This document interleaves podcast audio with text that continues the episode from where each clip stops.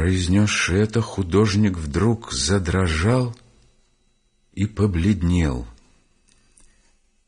На него глядело, высунувшись из-за поставленного холста, чье-то судорожно искаженное лицо. Два страшные глаза прямо вперились в него, как бы готовясь сожрать его. На устах написано было грозное повеление молчать.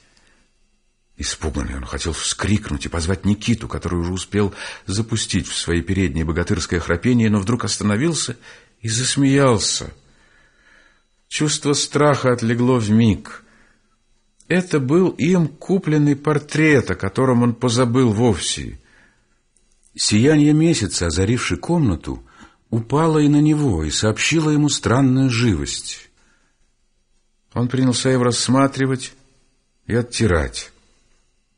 Омакнул в воду губку, прошел ею по нем несколько раз, смыл с него почти всю накопившуюся и набившуюся пыль и грязь, повесил перед собой на стену и подивился еще более необыкновенной работе — все лицо почти ожило, и глаза взглянули на него так, что он, наконец, вздрогнул и, попятившись назад, произнес изумленным голосом «Глядит, глядит человеческими глазами». Ему пришла вдруг на ум история, слышанная давно им от своего профессора, об одном портрете знаменитого Леонардо да Винчи, над которым великий мастер трудился несколько лет – и все еще почитал его неоконченным, и который, по словам Вазари, был, однако же, почтен от всех за совершеннейшее и окончательнейшее произведение искусства. Окончательнее всего были в нем глаза, которым изумлялись современники, даже малейшие, чуть видные в них жилки были не упущены и приданы полотну. Но здесь, однако же, всем ныне бывшим перед ним портрете было что-то странное. Это было уже не искусство. Это разрушало даже гармонию самого портрета. Это были живые, это были человеческие глаза. Казалось, как будто они были вырезаны из живого человека и вставлены сюда — Здесь не было уже того высокого наслаждения, которое объемлет душу при взгляде на произведение художника, как не ужасен взятый им предмет. Здесь было какое-то болезненное, томительное чувство. Что это, невольно вопрошал себя художник? Ведь это, однако же, натура. Это живая натура. Отчего же это странно неприятное чувство? — или рабское буквальное подражание натуре есть уже проступок и кажется ярким, нестройным криком. Или если возьмешь предмет безучастно, бесчувственно, не сочувствуя с ним, он непременно предстанет только в одной ужасной своей действительности, не озаренной светом какой-то непостижимой, скрытой во всем мысли, предстанет в той действительности, какая открывается тогда, когда Желая постигнуть прекрасного человека, вооружаешься анатомическим ножом, рассекаешь его внутренности, видишь отвратительного человека. Почему же простая, низкая природа является у одного художника в каком-то свету, и не чувствуешь никакого низкого впечатления? Напротив, кажется, как будто насладился, и после того спокойнее и ровнее все течет и движется вокруг тебя – и почему же та же самая природа у другого художника кажется низкою, грязную, а между прочим, он также был верен природе. Но нет, нет в ней чего-то озаряющего. Все равно как вид в природе. Как он не великолепен, а все не достает чего-то, если нет на небе солнца. Он опять подошел к портрету с тем, чтобы рассмотреть эти чудные глаза, и с ужасом заметил, что они точно глядят на него. Это уже не была копия с натуры. Это была та странная живость, которую бы озарила с лицом мертвеца, вставшего из могилы.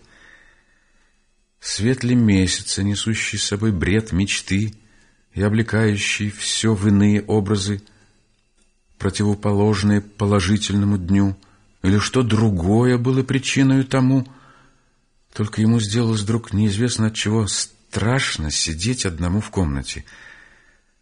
Он тихо отошел от портрета, отворотился в другую сторону и старался не глядеть на него, а между тем глаз невольно сам собою косясь окидывал его.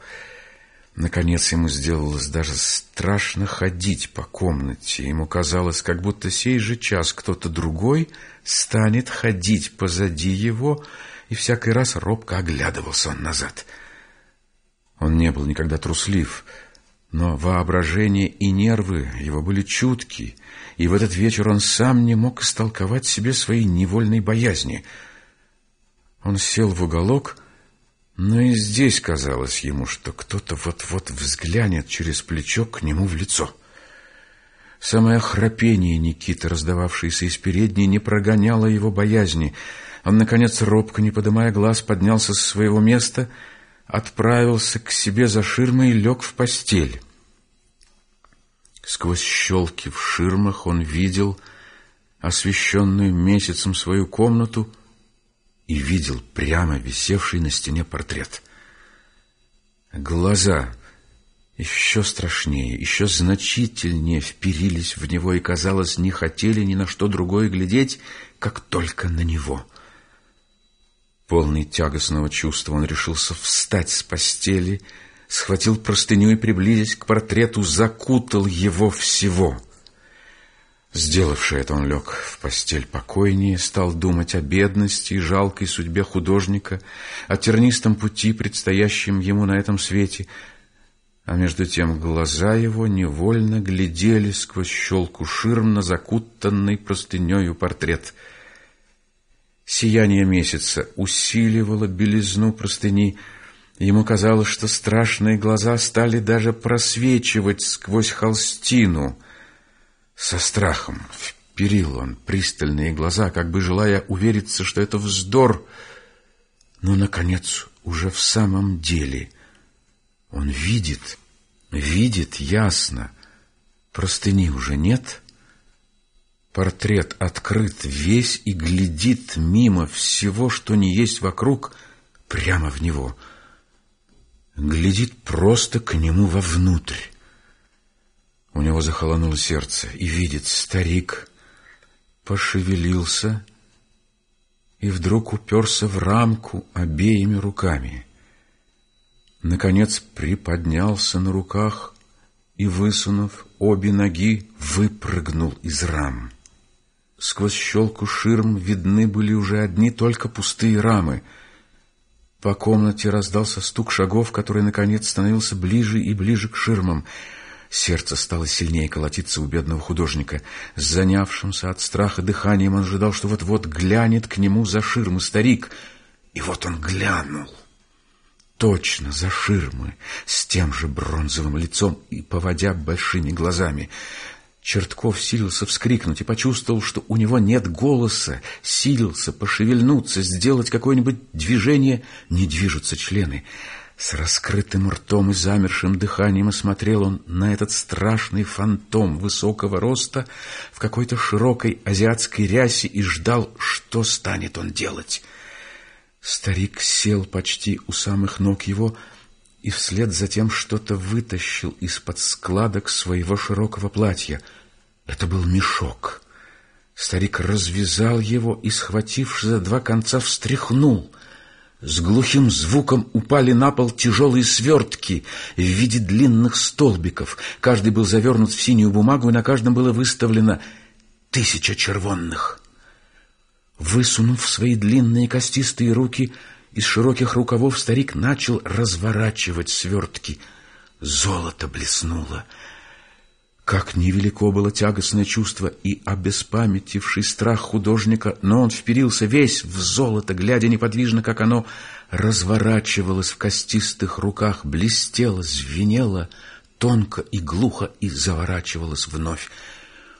Тут заметил он один сверток, откатившийся подали от других у самой ножки его кровати, в головах у него почти судорожно схватил он его и, полный страха, смотрел, не заметит ли старик.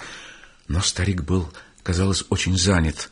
Он собрал все свертки свои, уложил их снова в мешок и, не взглянувши на него, ушел за ширмы. Сердце билось сильно у Черткова, когда он услышал, как раздавался по комнате шелест удалявшихся шагов. Он сжимал покрепче сверток свой в руке, дрожа всем телом за него, и вдруг услышал, что шаги вновь приближаются к ширмам. Видно, старик вспомнил, что не доставало одного свертка, и вот он глянул к нему вновь за ширмой — Полный отчаяния стиснул он всею силою в руке свой сверток, употребил все усилие сделать движение, вскрикнул и проснулся.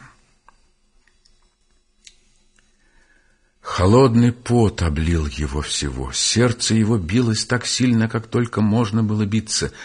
Грудь была стеснена, как будто хотела улететь из нее последнее дыхание — «Неужели это был сон?» — сказал он, взявший себя обеими руками за голову. Но страшная живость явления не была похожа на сон. Он видел, уже пробудившись, как старик ушел в рамки. Мелькнула даже пола его широкой одежды, и рука его чувствовала ясно, что держала за минуту перед сим какую-то тяжесть. Свет месяца озарял комнату, заставляя выступать из темных углов ее, где холст, где гипсовую руку, где оставленную на стуле драпировку, где панталоны и нечищенные сапоги.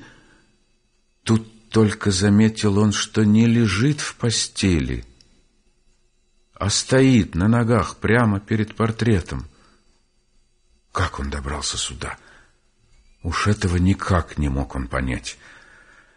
Еще более изумило его, что портрет был открыт весь, и простыни на нем действительно не было.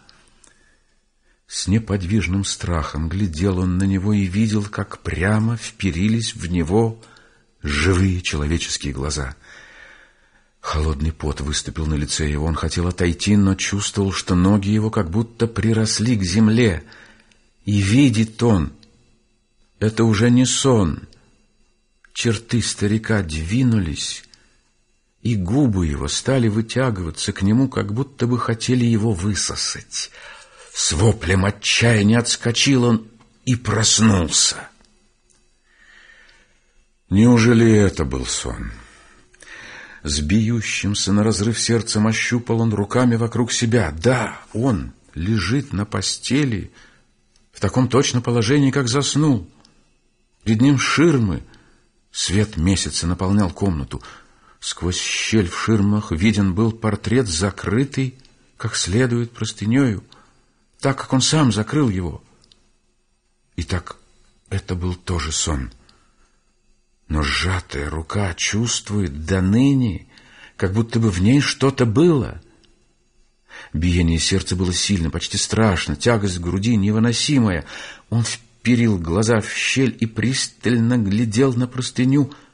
И вот видит ясно, что простыня начинает раскрываться, как будто бы под нею барахтались руки и силились ее сбросить. «Господи, боже мой, что это?» — вскрикнул он, крестясь отчаянно, и проснулся. И это был также сон. Он вскочил с постели, полоумный, обеспамятивший, и уже не мог изъяснить, что это с ним делается, давление ли кошмара, или домового, бред ли горячки, или живое видение.